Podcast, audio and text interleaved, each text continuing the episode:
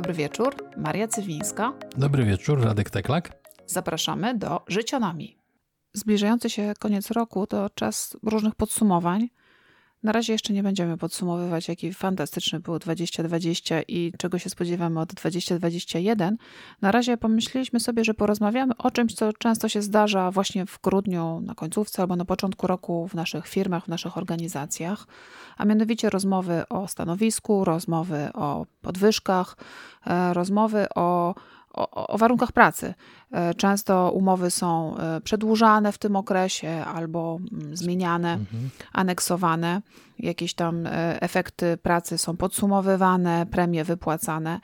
I dzisiaj chcielibyśmy porozmawiać o tym, w jaki sposób można przystąpić do takiej rozmowy właśnie z prośbą o podwyżkę. W jaki sposób porozmawiać z szefem o tym, że chciałoby się zarabiać więcej, w jaki sposób to uargumentować i Dlaczego nie warto się takiej rozmowy bać? Dzień dobry. Tak, dzisiaj będziemy o tym rozmawiać z pełną świadomością tego, że wy, nasi czytelni, słuchacze, przepraszam, jesteście ludźmi świadomymi i wiecie na pewno, jak rozmawiać, jak się przygotować do rozmowy o podwyżkę, to jednak zaskakujące są takie rzeczy, których się człowiek dowiaduje od znajomych. Będę operował troszkę anegdotą i dowodem takim y, niepopartym przekrojowymi badaniami, przynajmniej na razie, do wizyty Siergieja, ale nawet ludzie świadomi i swojej pozycji, i swojej, wydawałoby się, siły negocjacyjnej w firmie, bardzo często i mam wrażenie, że to jest uczucie, które najczęściej nam towarzyszy, poprawmy jeśli się mylę, boją się iść do szefa, żeby porozmawiać o podwyżce, o renegocjowaniu warunków, bo to czasami podwyżką może być y, zmiana warunków umowy, nie? Czyli dostajesz po, poza, pozafinansowe jakieś takie takie bonusy, które są dla ciebie warte więcej niż pieniądze. Ja miałem tak, jak się okazało, że mogę mieć codziennie Casual Friday w jednej z firm. Zostałem zwolniony z obowiązku chodzenia w stroju formalnym i dla mnie to był po prostu bonus na maksa po trzech latach pracy pod garniturem na stanowisku tylko trochę wyższym od sprzątacza. Mm. Dobry wieczór e, raz jeszcze. E, czy dzień dobry. Ja bym chciała jeszcze taki disclaimer na początku tej rozmowy, czyli że będziemy się odnosić do własnych doświadczeń, nie będziemy się odnosić do takich firm, w których pracowaliśmy, większych, mniejszych, średnich, mniej lub bardziej zagranicznych, mniej lub bardziej polskich. E, I jestem przekonana, że nie obejmiemy swoją analizą czy swoją opowieścią wszystkich rodzajów firm i relacji między pracownikiem a e, przełożonym, czy pracownikiem a pracodawcą. Dlatego, jeżeli ktoś z Was się nie odnajdzie w naszej opowieści, to z góry przepraszamy, ale e, naprawdę są bardzo, bardzo różne relacje. I ja bym zaczęła od takiego jednego, e, zanim powiem, czy, czy zazwyczaj człowiek się boi, to bym zaczęła od takiego jednego um, sformułowania, czy też stwierdzenia, że najfajniejsze są firmy takie, gdzie istnieje um, po prostu zwykła siatka płac.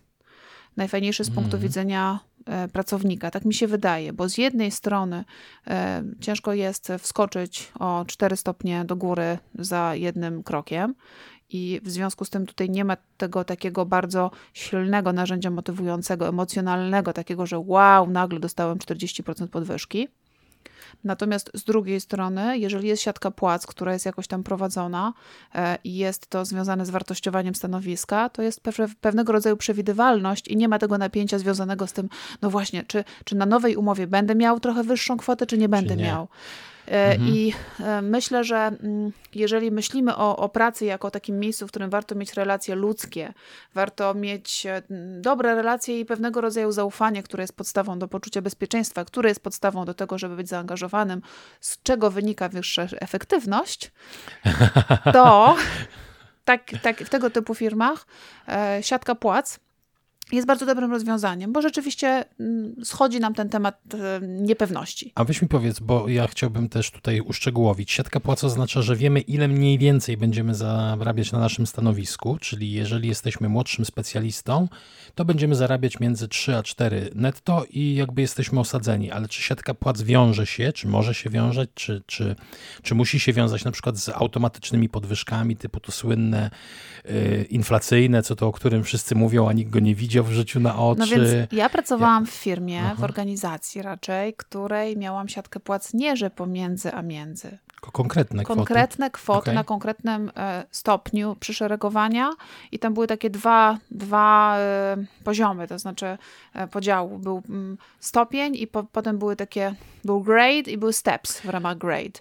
Czyli... Czy to była bynajmniej firma związana z a dobra.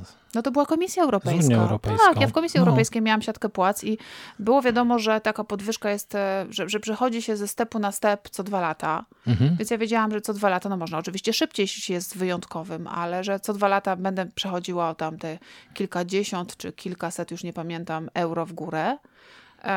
Ponadto wiedziałam bardzo dokładnie, na jakim e, poziomie jestem zrekrutowana. Oczywiście rekrutacja mogła być na przykład, że na jakimś gradzie, a step, nie wiem, od 2 do 7, w zależności od twojego doświadczenia zawodowego. I okay. tutaj ten element był może nie negocjowany, ale był na początku niewiadomy. To więc ja wiedziałam, że będę zarabiać, załóżmy, nie wiem, między, Państwo wybaczą, ale między 4 a, a 5 tysięcy euro na przykład mm, brutto. I nie wiedziałam na, na, początku, ile to będzie, ale jak już wiedziałam, jak już zostałam przeszeregowana, no to wtedy już byłam przeszeregowana i cała masa innych e, benefitów z tego wynikała i to było naprawdę wygodne. Czyli 4565 euro brutto i do tego jeszcze talon na stołówkę, ale w części dla personelu młodszego. No, to było bardziej e, talon na tak zwane zagospodarowanie miesięczne, miesięczne na, na, na, na gospodarstwo domowe. Były pieniądze ryczałtowe na y, szkołę, na edukację dziecka, w zależności od liczby dzieci. Ale to nie w Polsce. E, w sensie no ja pracując w Polsce dostawałam również te pieniądze, które mogłam wykorzystać na edukację swojego syna. Okay. One były zależne, ta kwota była zależna od wieku. Tam jest rzeczywiście tych benefitów jest bardzo dużo, one są uzależnione od grade'a i to, to, jest, to jest ciekawe, to że niektóre z nich są uzależnione w taki sposób, że im wyższy stopień, tym więcej pieniędzy, bo to jest to na przykład jakiś procent, ale inne są uzależnione w drugą stronę. To znaczy, że jeżeli już jesteś na jakimś bardzo wysokim stopniu, to już nie dostajesz takich pieniędzy. Tak mhm. Tak trochę socjalistycznie rzecz ujmując. Ale to jakieś takie trochę science fiction, w sensie mam wrażenie w polskiej organizacji, w polskiej kulturze organizacyjnej. To, to się trochę zmienia, ale te ja właśnie firmy... myślę, że myślę, że te firmy, które wchodzą, te korporacje, w których nasi znajomi pracują, to właśnie mają takie systemy. No tak, Więc no, dlatego bo... ja bym powiedziała, że to nie do końca jest tak, że, że to jest science fiction i wręcz nie myślmy o tym, że to jest science fiction. Myślę, że taka sytuacja, w której e, wynagrodzenie jest z góry wiadome, jest e, nie, nie, źle dobrym rozwiązaniem. Źle się zrozumieliśmy. Ja też to uznaję za rozwiązanie genialne, bo idziesz i jakby wiesz, czego się spodziewać, bo możesz porozmawiać. Jakby, tak, po pierwsze, pensje w takiej firmie nie są tajne. Więc idąc na rozmowę, już możesz pogadać z kimś, kogo tam znasz, albo ze znajomym znajomego i on ci powie, słuchaj, na tym stanowisku będziesz zarabiał 5800 netto. Cofnij się. W no. ogłoszeniu jest podana bardzo dokładna liczba e, eurasów, które zarabiasz. No, jeszcze jest współczynnik jeszcze związany, bo mhm. oprócz tego jeszcze był współczynnik kosztów życia w danym państwie, więc myśmy mieli tam, nie wiem, 70%, 100% to była Bruksela, a Londyn miał 110%. Ale to każda firma, która ma siatkę płac, podaje pensję w ogłoszeniu, bo to też nie jest tradycja w, w, w tym kraju. Nie wiem, tego w ogóle podawanie e, tak. pensji tak. w ogłoszeniu nie jest tradycją nie w naszym jest. kraju, mhm. ale dobrze. E, wróćmy do tematu podwyżki. Chciałam o tym powiedzieć, że jak jest siatka płac, to sytuacja jest prosta. To w zasadzie takich trudnych rozmów na temat podwyżki nie ma, a jeżeli są, to dotyczą tego, żeby szybciej dostać e, awans stanowiskowy, z którego wynika nowa siatka płac. Okej. Okay. Czyli siatka płac byłaby dobrym rozwiązaniem, ale masz jakieś takie informacje, coś, jakieś mm, przeczucie, nie wiem, myśli, ile procent firm może mieć w tym kraju siatkę płac? Bo kiedyś mam wrażenie za komuny, tak się cofnę, to mam wrażenie, że siatka płac to był, tak się jakby przewijał ten temat, w sensie, że to było bardzo popularne rozwiązanie ale chyba w ramach kapitalizmu od niego odeszliśmy, bo to każdego indywidualnie system wycenia. No nie może być tak, że cię w siatkę gdzieś wepchną.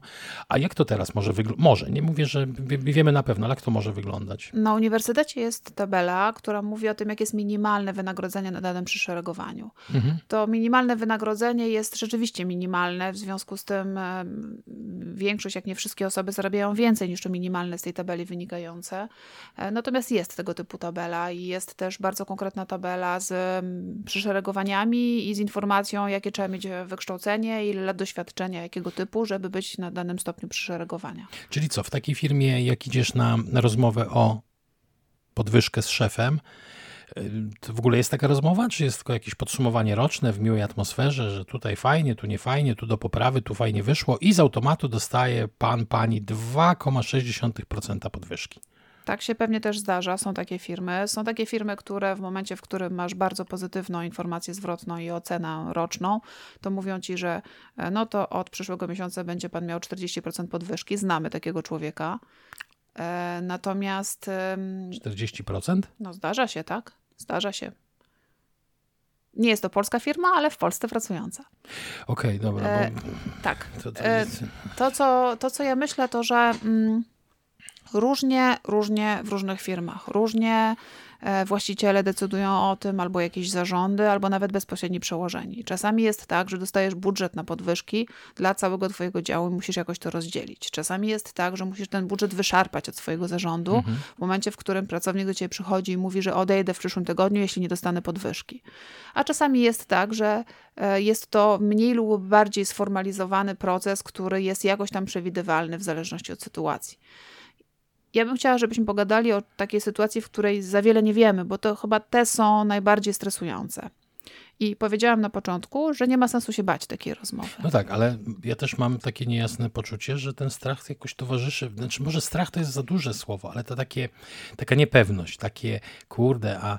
No właśnie, a co może się wydarzyć, jak no. pójdziesz? Co może, złe, mogę, może złego się wydarzyć? No nic się złego nie może wydarzyć, tak naprawdę.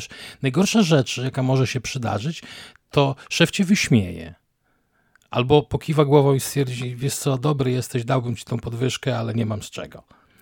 Więc nic Czyli gorszego się nie stanie. Tak naprawdę najgorsza rzecz, która może się wydarzyć, jak człowiek pójdzie prosić o podwyżkę, to jest, że usłyszy odpowiedź nie. Tak, że rozmowa może trwać 30 sekund, a ty się do niej przygotowywałaś, nie wiem, 6 tygodni. Po czym wchodzisz, dzień dobry, chciałem porozmawiać o podwyżce. Nie będzie w tym roku podwyżek, bo nas na to nie stać. Dzięki, elo, pozdro. I to jest najgorsze, co się może przydarzyć, tak naprawdę. Nie zwolnią nas przecież za rozmowę o podwyżce. Nie znam takiej sytuacji, w której kogoś by zwolnili za rozmowę o podwyżkę, aczko, od podwyżce, aczkolwiek e, jestem w stanie sobie wyobrazić, że rozmowa o podwyżce, która pójdzie w złym kierunku. Oczywiście. Taka, do której nie będziemy przygotowani, albo taka, w której pokażemy jakieś emocje, które nie będą akceptowalne i taka, która gdzieś w, w, okaże, że temu szefowi czarno na białym, że nie jesteśmy pracownikiem, właściwym pracownikiem na właściwym mhm. miejscu. Ale to jest chyba taka sytuacja na tyle rzadka, bo wydaje mi się, A to że... musiałby ci, to meltdown jakiś musiał być, musiałby cię ponieść chyba no, ale, z nerwów. Tak, ale też może, znaczy ja myślę sobie tak, że w większości przypadków, jak idziemy rozmawiać o podwyżce, to my wiemy, że to jest dobry moment i że też mhm. te relacje są na tyle dobre, że możemy o tym powiedzieć, więc może to jest pierwszym warunkiem rozmowy o podwyżce. Trzeba wybrać dobry moment, trzeba wiedzieć, że sytuacja w firmie w tym momencie nie jest dramatyczna, no bo rzeczywiście, jeżeli pójdę w momencie, w którym właśnie zostały ogłoszone jakieś wyniki, z których wynika, że jest, nie wiem, minus 10, minus 15 czy minus 20 w, w czymkolwiek, tak? I zostały zapowiedziane zwolnienia I zostały, tak, no to w tym momencie pójść pod podwyżkę jest ryzykowne, ale już w momencie, w którym zostały zwolnione 5 osób, pójść po podwyżkę jest jak najbardziej ok, dlatego że jest taki mhm. moment, w którym wiadomo, że my nie będziemy zwolnieni, nas potrzebują, więc czemu nie? Próbować. Um, to jest często też gra ludzie się boją grać, bo boją się ryzykować w takiej sprawie tak ważnej, jaką jest praca. bezpieczeństwo finansowe mhm. i praca. E, ale faktem jest, że jeżeli mam trochę takiego gamblerskiego podejścia do życia, to właśnie nie pójdę wtedy, kiedy mają być zwolnione te, e, nie wiem, pięć osób czy siedem osób, ale już po tym, jak zostały zwolnione, poczekam dwa, trzy tygodnie, kiedy już będę wiedziała, że mnie to nie dotyczy czemu nie wtedy pójść i powiedzieć, ok, nie ma problemu, ja zostanę. No oczywiście to jest troszeczkę hmm, takie na dwoje babka wróżyła, bo no właśnie, to jest druga rzecz. Nie warto stawiać szefa pod ścianą. No nie, no bo to jest chyba wtedy, najgorsza rzecz, którą no nie można ma wtedy zrobić. pola manewru, no to tak jakby przyprzeć go, no to gdzie on ma się przesunąć? Ale trzeba mieć takie argumenty, żeby on się czuł postawiony pod tą ścianą, troszeczkę, w takim mm -hmm. sensie, żeby czuł, że coś musi zrobić. Bo jeżeli argumenty będą za słabe, to powie, tam nie ma sensu, nie dam ci podwyżki. Dlatego trzeba dobrze wyczuć, co można powiedzieć, czego nie można powiedzieć. Ja kiedy chodziłam po podwyżki, zdarzyło mi się to ze dwa razy, myślę.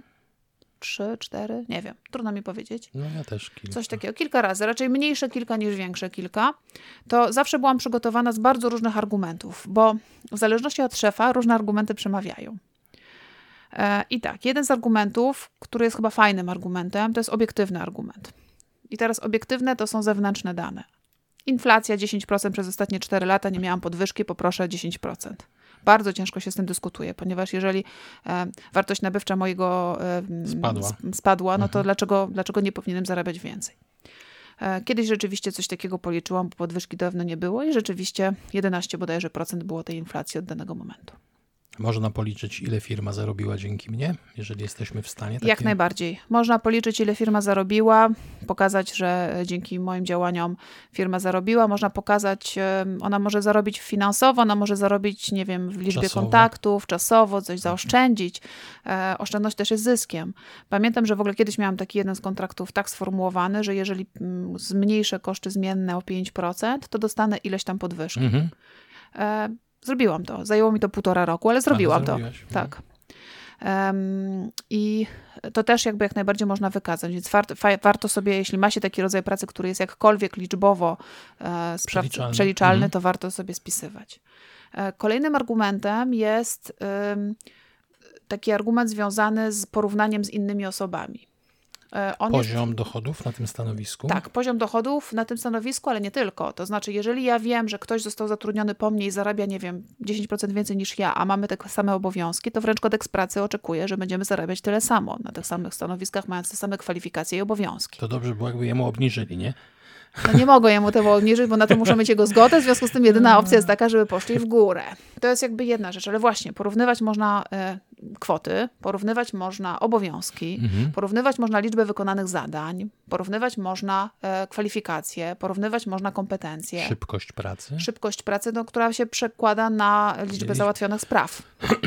Więc i tutaj rzeczywiście A można... nie zawsze? No nie zawsze, ale w każdym razie można porównywać różne rzeczy i warto mieć wiedzę e, na, na ten temat. Oczywiście nie tak, jednak, żeby udupić kolegę z pracy, no bo mhm. to też nie chodzi o to, żeby nagle wykazać, że on nic nie robi, tylko żeby pokazać, że e, na przykład e, ja zarabiam mniej od osoby, która ma te same kompetencje, czy też odpowiedzialności, co ja. A jak go bardzo nie lubimy, to też nie można?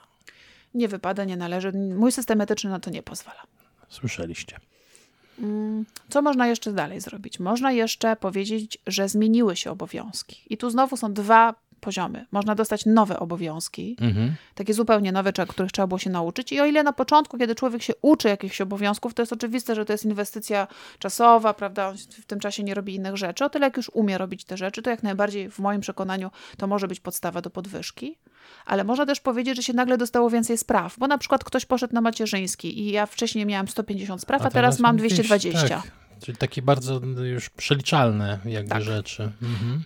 Czasami to jest też w liczbie godzin, które można wykazać, nie wiem, mhm. kiedy się te maile wysyłało, jeśli nie ma takich się takich zadań bardzo przeliczalnych, ale rzeczywiście, żeby wykazać, że tych obowiązków jest albo więcej w danym typie, albo są nowe. Mhm. Czyli albo powiększyła mi się, albo się całkowicie zmieniła i tak. w związku z tym mogę robić mniej, bo się uczę na przykład. Kolejnym fajnym, obiektywnym mhm. takim argumentem pod podwyżkę jest y, wzrost kompetencji. To może być jakieś szkolenie, kurs, to coś. może być kurs, mhm. to może być um, jakiś nowy poziom studiów, to mogą być jakieś studia podyplomowe, to może być wykształcenie. Um, z tym ja zawsze mam trochę kłopot, bo to wszystko zależy od tego, czy to wykształcenie jest związane ze stanowiskiem pracy. No bo powiedzmy, jeżeli um, jestem na stanowisku analityka, a zrobię sobie kurs z montażu filmów, no to być może nie jest to niezbędne na tym stanowisku. Aczkolwiek kreatywna księgowości, można też się zastanowić nad tym, w jaki sposób okay. gdzieś to mm, uargumentować.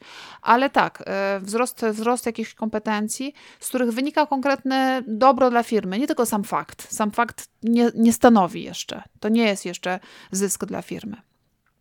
To jest e, ko kolejna rzecz.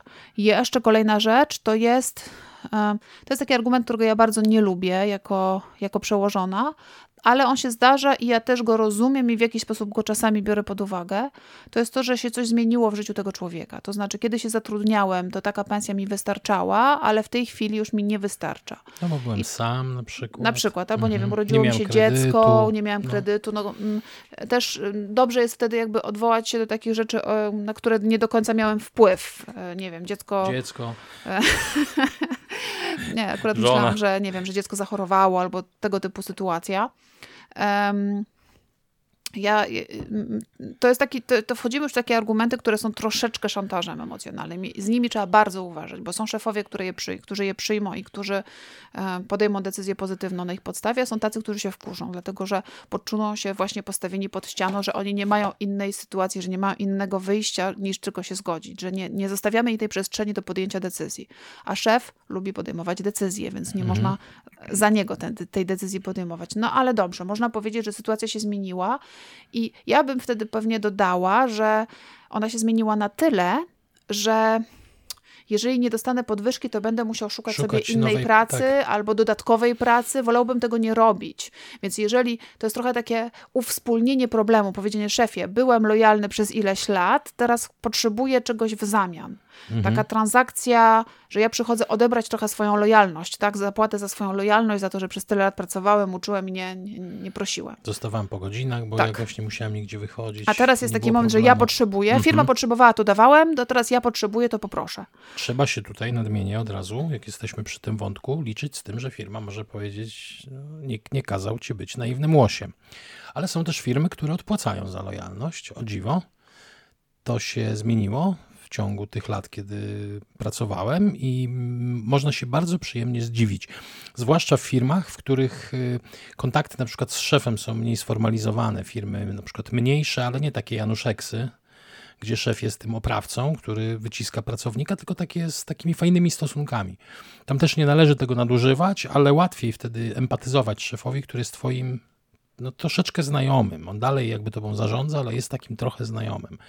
W ramach działu też to się sprawdzało. Raz się sprawdziło mam wrażenie. Ja myślę, że też takie sprowadzanie e, tych relacji finansowych do pewnego rodzaju transakcji wcale nie jest niezgodne z savoir-vivre. I to jest chyba coś, co należy podkreślać wielokrotnie i na, na różne sposoby, szczególnie ludziom w naszym wieku. Tak. Bo tak jak już chyba mówiłam w, w poprzednich odcinkach któryś, że e, nasze pokolenie jest przyzwyczajone do tego, że swoją pracę opiera na poczuciu lojalności, zaangażowania i bezpieczeństwa. Pokolenie młodszych od nas ludzi, te milenialsi, ale jeszcze pokolenie Z tym bardziej, to są ludzie, którzy pracują nie dlatego, że mają z tego powodu bezpieczeństwo czy stabilność, ale dlatego, e, że dostają za to pieniądze. Zawarli jakąś transakcję. Zawali transakcję. Czasami mhm. ta transakcja jest finansowa, czasami jest psychologiczna. To znaczy, że nie wiem, przychodzę do pracy, bo jest mi dobrze w tej pracy. Zresztą bardzo często elementem tej transakcji u młodych ludzi jest to, że firma jest, jest ok, szef mhm. jest ok wobec mnie, nie zachowuje się w niewłaściwy sposób, albo firma jest w porządku, jeśli chodzi o pewne takie wartości ogólne, to znaczy, nie wiem, jest ekologiczna, czy jest e, tolerancyjna. Mhm. E, I to też ma, ma znaczenie. Czyli Więc jest IKEA na przykład. Jest na przykład IKEA, a, a nie jest e, parafią, kancelarią parafialną. Okej. Okay.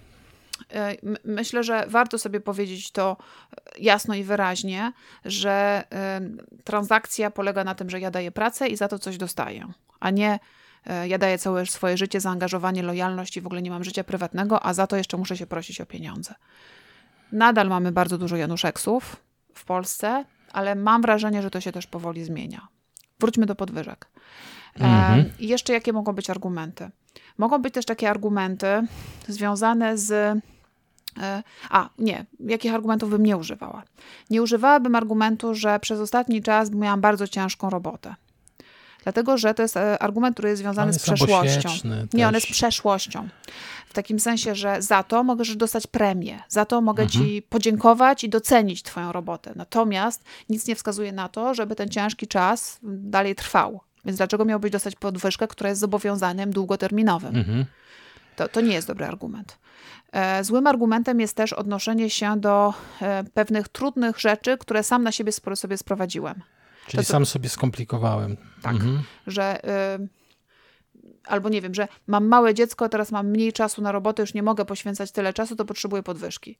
To, też takie argumenty bywają, bo człowiek myśli, że jak jemu jest trudniej, to może pójść po podwyżkę. Często nie umiemy pomyśleć o tej podwyżce z punktu widzenia szefa lub firmy. E, jakich argumentów jeszcze nie używać? No na pewno nie używać argumentu, że 10 lat tu już pracuję. 10 lat tu już pracuję, to podwyżka mi się należy. Albo e, nie używać argumentu, że wszyscy dostali podwyżki, więc ja też. To jest argument, który można inaczej sformułować, Na zasadzie, że skoro e, jakby firma ma tyle pieniędzy, taki kapitał, żeby móc dać, to być może ja również mógłbym o to wnioskować, albo czy sytuacja firmy jest na tyle dobra, żebym, żebym mógł, e, zwłaszcza, że również spełniam kryteria, które były, a jeżeli mi nie dacie, to jest to swego rodzaju dyskryminacja. Natomiast no, nie przez sam fakt, że inni dostali, to nic nie zmienia w mojej sytuacji. No tak, no bo to przecież nie dostajesz za wysługę lat, czy za wystarczy być, tylko za konkretne rzeczy. No. Poza tym y, faktycznie zdarzają się takie sytuacje, że cała firma oprócz mnie dostała? Nie wiem. Myślę, że tak. Myślę, że mogą się zdarzyć takie sytuacje, w których. Czy to nie oznacza, że po prostu byłem kiepski? Hmm, różnie to bywa. Dobrze jest takiemu pracownikowi, któremu nie dasz podwyżki, wytłumaczyć, dlaczego jej nie dostał, jeśli wszyscy jej nie dostali. To po prostu to jest kwestia też relacji między pracownikiem a przełożonym. Co dalej? Warto też, wydaje mi się, przyjść z jakimś rozwiązaniem do tego szefa. To z znaczy, prezentem. Nie. Można mu powiedzieć, chciałbym podwyżkę wysokości 400 zł, bo to są konkrety. To znaczy, to jest jakby kwota, e, którą on może sobie wyobrazić. Kiedy przyjdzie pracownik i powie, chciałbym podwyżkę, a ty nie wiesz, czy on chce 400 czy 4000, 4000 no. to też nie wiesz zupełnie w co celować i co negocjować z tym zarządem. Nie wiesz, jak to policzyć. I wtedy się pytasz, e, no to ile byś chciał tej podwyżki? A on a mówi, no nie, nie wiem, wiem. No, to, tak. zależy, to zależy jak, jak szef mnie oceni. Tak. No to wtedy jest to bardzo, bardzo złe, więc należy przyjść z konkretnym rozwiązaniem, z konkretną kwotą, albo powiedzieć, chciałbym zarabiać między, nie wiem, 1000 a 1200 zł więcej, ponieważ, ach, zapomniałam o tym, jeszcze zewnętrznym. Na tym stanowisku w innych firmach zarabia się tyle. To jest też mhm. bardzo fajny argument, dlatego że to pokazuje, jeżeli jest w miarę dobry rynek, że jeżeli pójdę do innej firmy, to zarobię więcej. Mhm. Więc to warto. niektórzy idą do szefa wtedy, kiedy już mają nagraną jakąś ofertę gdzie indziej. Na zasadzie dostałem propozycję, e, będę zarabiać tam 5 e, tysięcy więcej niż tutaj, co ty mi proponujesz? Ja ale, czegoś takiego bardzo nie lubię. Ale to, to nie, to, to chyba jest w ogóle strasznie słabe, bo to jest tak, przychodzisz na takiego pewniaczka. To jesteś o krok od tego, żeby na zebraniu zarządu wejść na stół i się na niego wysrać tak naprawdę. Może nie aż tak, ale jest to w moim przekonaniu no. trochę szantażowanie. Ja to rozumiem, że to jest taka szan- żeby spotkanie ostatniej szansy. Żeby wiesz. nie było, była jedna firma, w której bardzo chętnie bym to zrobił, ale nie zrobiłem, co dobrze o mnie świadczy. Natomiast dla mnie jest to taki już mega szantaż. Też no. zgadzam się z tą opinią. E, wydaje mi się, że szantażować nie należy, bo większość osób na szantaż reaguje źle. Reaguje jednak chęcią, niechęcią zgody, a nawet czasami jakby się nawet zgodziło, ale ponieważ mnie przecież zaszantażował, to nie, nie zgodzę się. To znaczy, a nawet jak się zgodzi, to kwestią czasu jest, jak cię posunie tak, że nie będziesz wiedziała, z której strony masz otwory. Także no nie, nie, nie. To jest chyba złe rozwiązanie. To trzeba mieć bardzo mocną kartę w ręku. Więc y kolejnym jakby tam właśnie gdzieś sposobem, który też, z którym się spotykam, to jest, jeżeli nie dostanę więcej, to sobie pójdę. To znowu jest szantaż e, i to jest, e, niezależnie od tego, czy za tym się kryje jakaś inna oferta, czy się nie kryje, to uważam, że tak nie warto postępować. To trochę zamyka różne furtki i to też e, to jest właśnie ten rodzaj rozmowy, która może się źle zakończyć, bo szef może powiedzieć: Sprawdzam. Ale czy to nie jest ten rodzaj rozmowy, który następuje w momencie, w którym pracownik już jest bardzo zdesperowany? Czy ludzie idą i mówią: albo dostanę podwyżkę, albo odejdę? Czy mówią: Jestem już w tym momencie w takiej torbie, już tyle razy rozmawialiśmy, że albo dostanę podwyżkę, albo odchodzę? W sensie, który moment? Bo jeżeli tak sobie po prostu pewnego dnia w przerwie na kawę wpadasz na pomysł, a pójdę, powiem, że jak nie dostanę podwyżki, to idę, to to jest głupie. Ale jeżeli już wyczerpałaś różne inne drogi, rozmowy, były już za tobą, są i ty w dalszym ciągu wykonujesz robotę odpowiedzialną, dużo jej masz na głowie, i dalej jesteś jakby nieusatysfakcjonowana finansowo, widzisz, że właśnie ludzie przychodzący po tobie dostają więcej, no to wtedy to dla mnie już jest taki ostatni krzyk. Ale dla mnie to już nie jest rozmowa wtedy o podwyżce, to jest rozmowa o tym, jestem niezadowolona, sobie stąd idę i tak. jedyny sposób, w jaki możesz mnie zatrzymać, to dać mi, dać mi wysoką mhm. podwyżkę, czyli to jest troszeczkę innego typu rozmowa. Cel tej rozmowy jest inny, a poza wszystkim, jeżeli macie taką rozmowę przeprowadzić, to róbcie ją wtedy, kiedy albo was stać na kilka miesięcy bez roboty, albo macie już nagraną jedną robotę. Bo... Tak, ale przez nagranie rozumiemy nie, że jesteście po pierwszej rozmowie kwalifikacyjnej. No tak, czyli macie już jakąś ofertę. Już jest, już jest konkretna oferta złożona. Bo, bo rzeczywiście... Um, to, to, to, jest kwestia jakiejś tam dojrzałości, którą nabieramy wraz e, z wiekiem, e, że jeżeli szef mnie wkurzy, to nie idę, a mi to lotto i nie rzucam mu papierami na stół, jeżeli nie mam sytuacji bezpiecznej, jeżeli nie mam oszczędności na przynajmniej pół roku bez pracy, mhm. bo y, zwłaszcza w dzisiejszych czasach, myślę nawet bym powiedziała więcej niż pół roku, y, nawet być może 9 miesięcy do roku takiego bezpiecznego życia, skromnego, bo bezpieczne, ale bezpiecznego. Y, no ale dobra, przechodzimy, więc tak, mówimy jaka jest kwota, która nas interesuje. Um, Warto dać szefowi czas do zastanowienia się, warto dać czas do przemyślenia, ale warto też poprosić szefa o pytanie, znaczy zadać mu pytanie, e, to kiedy będę mógł ci zadać pytanie, czy, czy, czy już podjąłeś decyzję? Znaczy, no tak, określić termin, żeby to nie było od kalenda z greka, że kiedyś może do ciebie przyjdę, a po pół roku dalej nic. Warto, warto ustalić to i rzeczywiście e, wtedy ten już kolejny raz jak przyjdziemy, drugi raz jak przyjdziemy, to już nie będziemy się tego bali, bo przecież jesteśmy umówieni na tego mm -hmm. typu mhm. rozmowę. E, oczywiście może się zdarzyć tak, że wtedy szef powie, jeszcze nie rozmawiałem z zarządem, no to znowu ustalić kolejny termin. To, to, to jest taka dobra, mm. dobry zwyczaj. Wreszcie, w momencie, w którym się okazuje, że na przykład nie ma pieniędzy, no szef bardzo by chciał nam dać, ale niestety sytuacja finansowa firmy nie pozwala na to, to można zacząć szukać tych innych pozafinansowych e, albo parafinansowych rozwiązań. Czasami jest tak, że Kiedyś to zastosowałam, że poszłam i powiedziałam: Wiem, że w tej chwili sytuacja jest taka, że nie możesz mi dać podwyżki, ale poproszę trzy tygodnie więcej urlopu. O. I dostałam. Ciekawe. Bo mi ten urlop e, był potrzebny, miałam taką potrzebę w tym danym momencie, nie potrzebowałam tej kasy aż tak bardzo, tylko potrzebowałam odpocząć i wyjechać gdzieś tam daleko. Ja słyszałem kiedyś o propozycji, sam jej nie złożyłem, bo dla mnie nie była ona atrakcyjna w czasach, kiedy byłem samotnym kawalerem, to ja mogłem sobie posiedzieć w pracy, ale słyszałem o propozycji, która została odrzucona, czyli godzina dziennie krócej. Też jest co było też podwyżką, ale tutaj nie, mo, nie, nie mógł szef przystać z jakichś powodów, nie wiem, tych takich nieoficjalnych, tylko to ma inną nazwę, formalnych. Formalnych. Tak. Kolejną rzeczą, którą można poprosić, to można poprosić, że ok, wiem, że firmy w tej chwili nie stać na podwyżkę, ale czy firma mogłaby mi zapłacić za jakieś bardzo drogie szkolenie? Opłata za szkolenie też jest pieniędzmi, też jest jakimś konkretnym, e, konkretnym wydatkiem, ale to można sobie rzucić w inaczej koszty, się inaczej się to mhm. rozlicza mhm. i czasami jest to rozwiązanie. No tak, bo to przede wszystkim jeszcze trzeba pamiętać, o czym y, bardzo często zapominamy, bo nam się wydaje, że kasa w firmie jest wspólna. A to każdy ma swój budżet, którego musi pilnować i kontrolingi, nie kontrolingi.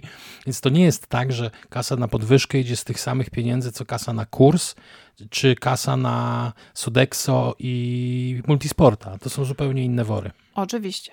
Kolej... Przepraszam za oczywiste rzeczy. Można, można też zaproponować e, jeszcze innego typu rozwiązanie, na przykład, że nie mogę, nie możesz mi dać podwyżki, ale w takim razie prosiłabym e, o dostęp do samochodu służbowego przez najbliższe pół roku.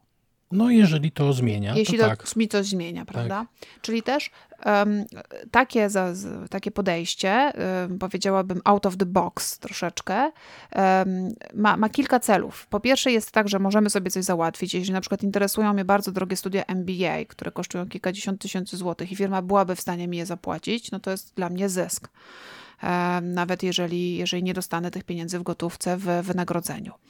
Um, jeżeli, jeżeli natomiast, e, znaczy to jest jakby jedna rzecz. Druga rzecz jest taka, że to pozwala, żeby ta rozmowa skończyła się czymś pozytywnym. To trochę pozwala takiemu szefowi, który nie ma tych pieniędzy, jeśli rzeczywiście ich nie ma, na zachowanie pewnej twarzy, bo my mu proponujemy różne inne rozwiązania, w których on może coś zaproponować, co być może e, nie będzie rozwiązaniem e, związanym z podwyżką, ale będzie pewnego rodzaju. Um, pozytywnym zakończeniem tej rozmowy, która tak. dla niego też nie jest przyjemna, bo jeśli on nie może dać tej podwyżki, często jest tak, że szef by chciał, bo wie, że dany pracownik jest dobrym pracownikiem i chce go zachować, ale nie ma takich możliwości finansowych. E, czasami też jest tak, że można y, zacząć negocjować te kwoty. Ja mówię, że chcę 3000 więcej, ktoś mi mówi, no trzech ci nie dam, ale mogę ci dać 700 zł. No to wiadomo, że to mnie kompletnie nie interesuje, ale w końcu staje na 1200 i dla mnie 1200 już też jest jakimś tam rozwiązaniem. Najważniejsze w tej historii jest to, żeby być przygotowanym, znać wszystkie swoje argumenty, e, wiedzieć wszystkie mm, powody, dla których ta podwyżka nie mi się należy, ale ta podwyżka jest być może dobrym rozwiązaniem, bo jak mi się należy, to się robi roszczeniowa i tak. znowu to może wzbudzać niezadowolenie tego No tak, bo przecież roszczeniowy pracownik to z jakiegoś powodu wzbudza niechęć. Co ciekawe, jakby młodsi o 10, 15, 20 lat jakby nie mają tej wiedzy w głowie i przychodzą i mówią czego chcą, jakby otwartym tekstem. I dla mnie to było szokujące, bo nie rozumiałem co się dzieje, to znaczy wychowany jest 15, 20 lat różnicy załóżmy, a tu nagle się okazuje, że można być zupełnie innym człowiekiem, ze zupełnie inną mentalnością, po prostu przyjść i powiedzieć, że no ale zaraz ja muszę teraz wyjść, nie tak się umawialiśmy i traktować to wszystko nie na zasadzie, ja się muszę tu poświęcić i zostać w firmie, bo firma w zamian za to będzie, no właśnie, jaka? Lojalna? Może będzie, może nie będzie. Może któregoś dnia będę potrzebował wyjść godzinę wcześniej, ale się okaże, że się na przykład nie da. Akurat dzisiaj. Więc ten relacja, transakcyjny... relacja z firmą jest rzeczywiście, powinna jest, być transakcyjna. Tak. To jest zdrowe. Ta transakcyjność jest zdrowa w moim przekonaniu. Znaczy, można sobie znaleźć jakiś złoty środek. Może to być w niektórych miejscach transakcja, w niektórych to może być taka lojalność, że się tam bardziej trochę oddaje. Jak trzeba zostać po godzinach, to zostaje. Może sobie kiedyś odbiorę. Myślę, że elastyczność jest wskazana, natomiast okopywanie się na stanowisku, o Jezus Maria, jak tak można w ogóle pójść i powiedzieć, że coś się chce, to taka już jest niezdrowa. Ja się z tego leczyłem długo, ale się troszkę częściowo wyleczyłem, mam wrażenie wrażenie. Gdzieś tam y, nastąpiły te zmiany. Ja nie, nie, twierdzę, że dalej dla mnie te rozmowy o podwyżkach są łatwe, ale w porównaniu z tym, co było jeszcze 15 lat temu, czy 10 nawet, y, to, to w ogóle nie ma porównania. Bo taka rozmowa jest rozmową o Twoich potrzebach, jest rozmową, pokazaniem szefowi, że Ci zależy, że myślisz o tej firmie w sposób sensowny, bo nie myślisz mhm. tylko o sobie, ale powiązujesz swoją prośbę z jakimiś konkretnymi wskaźnikami na przykład. Więc mądry szef to doceni. I z takiej rozmowy w dużej większości przypadków nie będzie, nie, nie będzie wynikało dla ciebie nic złego, poza poczuciem, że ktoś ci powiedział nie. Nie, tak. A z tym można się jakoś pogodzić i można to sobie mhm. zresztą wyobrazić, że ten szef powie to nie i co ja wtedy powiem, co ja wtedy, jak ja wtedy zareaguję. I na przykład jakąś reakcją może być, no dobra, teraz powiedziałeś nie, ale powiedz mi to, co musi się wydarzyć, żebym mógł dostać podwyżkę wysokości 1200 zł. Mhm. I wtedy szef powie, w zasadzie to nie będzie nigdy możliwe. No nie powie tego, ale będzie próbował kluczyć. Albo powie, no musiałbyś osiągnąć taki i taki rzecz. Albo, no może różne rzeczy powiedzieć, albo może powiedzieć, muszę się zastanowić. No to znowu ustalmy termin rozmowy. Ale wtedy będziesz miał cel, do którego będziesz mógł dążyć i będziesz wiedział, że jak go osiągniesz, szef, jeżeli nie jest szefem e, rzucającym słowa na wiatr i spełnia swoje obietnice, to ci da tę podwyżkę. A jeżeli rzuca słowa na wiatr, ewentualnie, nie wiem, na twoje pytanie zacznie się śmiać z ciebie, no to też jest jakiś sygnał, jakaś informacja bardzo konkretna dla ciebie, że to że, może nie jest miejsce dla ciebie. Że może warto poszukać tak. gdzie indziej tej pracy i wtedy już przyjść z tą mhm. informacją, że no wtedy próbowałem, nie, nie zdecydowałeś się, to teraz już sobie idę. To jest absolutnie tak teraz do mnie przyszło mi do głowy nieprawdopodobne, że ja popełniałem absolutnie wszystkie błędy, o których tu mówiliśmy. Rozmawiając o podwyżkach. Absolutnie wszystkie, a i tak je dostawałem. To musi być mój urok osobisty. To musi być Maybelline. Nie, ale to, było, to jest nieprawdopodobne. Ale ja, widzisz, ja, jakoś... bo to też jest fantastyczna informacja dla tych, którzy gdzieś jakoś się zbierają od dłuższego czasu, żeby pójść do szefa. To oznacza, że nawet jak się popełni wszystkie te błędy, to też można, też można dostać. dostać. Tak. Ja, ja, ja szedłem nieprzygotowany. To jest najgorsza rzecz, jaką można zrobić. Pójść na rozmowę kwalifikacyjną, na rozmowę y, o podwyżce czy ocenę roczną nieprzygotowanym. Ja szedłem nieprzygotowany, na freestylu, bo przegapiłem, że są rozmowy o podwyżkach w firmie, jak firma urealniała, y, urealniała pensję do, do, do poziomu rynkowego. Poszedłem i wypaliłem po prostu na zasadzie jakiś tam coś powiedziałem tak kompletnie z dupy, no bo tego się nie da inaczej określić. I, szefowa tak posłuchała, posłuchała, uległa mm, sile moich argumentów, których tak naprawdę trochę nie było. No, dobra, może były, bo jednak ten background analityczny pozwala wygrzebać nawet y, z kupy nawozu jakieś argumenty, tak y, awista, na freestylu. Ale i tak to było dramatycznie nieprzygotowane. Ja nie wiem do tej pory, jak dostawałem te podwyżki. Można, ale to trzeba mieć w sobie, myślę, że albo odrobinę bezmyślności, albo odrobinę tupetu. W moim przypadku to była odrobina bezmyślności, bo na tupecie mi zawsze zbywało. Więc nie ma się co bać. Ja jeszcze myślę jedną rzecz. Są czasami takie osoby, które się je spytać, a czy, jakby się je spytać, czy, a czy nie uważa, że powinieneś dostać podwyżkę, to powiedzą, no to nie, zależy, a nie, to zależy, jak ty tak. mnie oceniasz. No to ja myślę sobie tak, e, wartość Twojej pracy nie jest związana z tym, jak się szef ocenia, ale związana z wartością Twojej pracy. Jeżeli w tę pracę wkładasz całe swoje serce i wykonujesz ileś tej roboty w związku z zakresem obowiązków, które masz, to ta podwyżka, czy też ta dobra pensja należy Ci się jak, e, jak psu Buda. Tak. E, I mm, takie mówienie, a to zależy, jak Ty mnie oceniasz, to jest poddawanie się pod ocenę, która jest oceną arbitralną, oceną bardzo często subiektywną i mhm. jakby nie opartą na wskaźnikach. I to jest proszenie się o kłopoty. Albo tak, albo na przykład bym poszedł, pogadał, ale i tak wiem, że nie dostanę. To jest tak jak z tych kurde memów z nosaczem. Człowiek kiedyś to się cieszył, że robota w ogóle była. To jest na takiej samej zasadzie, mhm. że i tak nie dostanę. Szef występuje tu jako ta figura tego dobrodzieja, tego, tego jedynego dysponenta y, kasy, splendoru i zajebistości i człowieka, od którego jakby, nie wiem, zależysz. W sensie dla mnie w ogóle podejście, że a i tak nie dostanę, a bo coś, bo śmoś, to jest takie podejście takie pańszczyźniane, bym powiedział. Takie folwarczne. folwarczne Oczywiście, że, że, że ty tak. stoisz, międlisz tą czapkę w spoconych dłoniach, wystraszony. Nie, nie przed sobą, za sobą.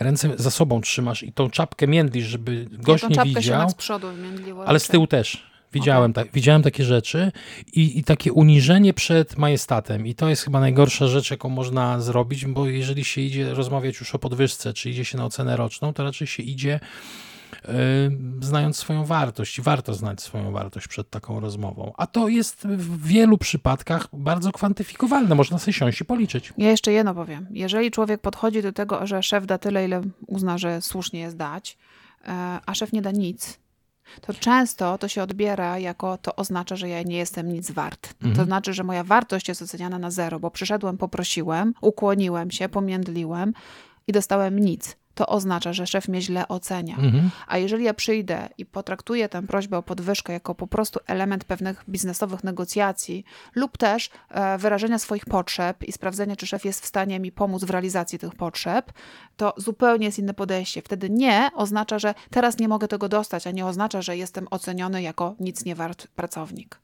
Tak. I na szczęście Siergiej skontaktował się, znowu wrócił z jakichś długich wakacji. Ja już nie wnikam, gdzie Siergiej bywa, z kim przestaje i jakim się staje, ale y, według informacji, które od niego pozyskałem, to się zmienia.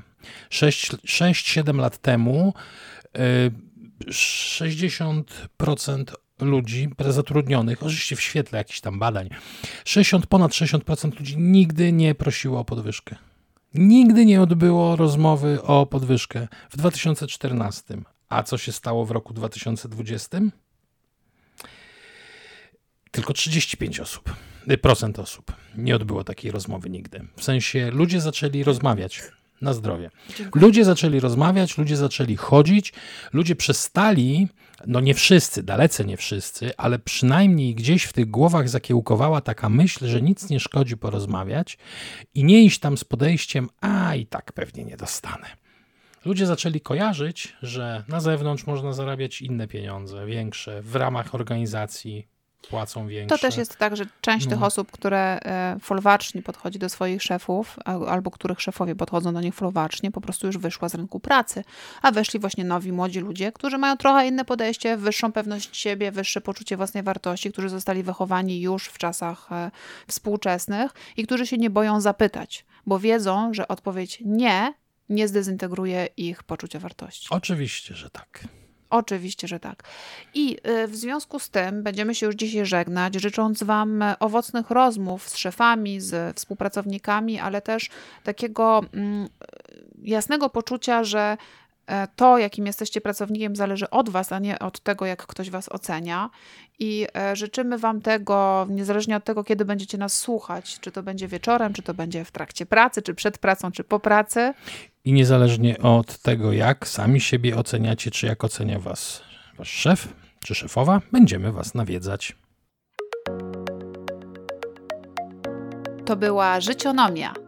Żegnają się z Państwem Maria Cywińska i Renek Teklak.